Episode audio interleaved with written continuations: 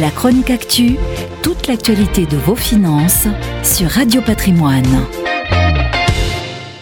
Il n'y a pas que sur les marchés boursiers que la Chine fait la course en tête en cette bien curieuse année 2020. En ce qui concerne l'art contemporain, deux foires se sont tenues coup sur coup à Shanghai et ont suscité une frénésie d'achat.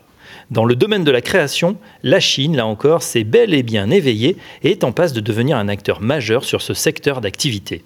En témoigne le succès de ces deux foires internationales qui, fait unique cette année, se sont tenues en présentiel et quasi exclusivement avec des locaux. Art 021, basé au milieu de la mégalopole dans le centre des expositions, et Westbound Art and Design, situé dans le nouveau quartier des musées.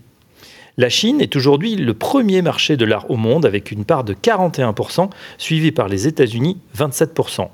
Selon un rapport rédigé par artprice.com en 2017, la vente d'œuvres d'art en Chine atteint une valeur de 5 milliards de dollars, l'équivalent de 10 ans de vente aux enchères en France, 1,7 milliard de plus que les États-Unis et 2,9 milliards de plus que le Royaume-Uni.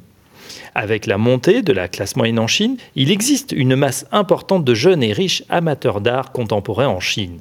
Encouragé par les plus hautes autorités, le phénomène prend de l'ampleur les codes des artistes promus et achetés là-bas, quelle que soit leur nationalité, devraient rapidement augmenter. Pour l'empire du milieu, l'art contemporain devient une nouvelle façon d'étendre son soft power.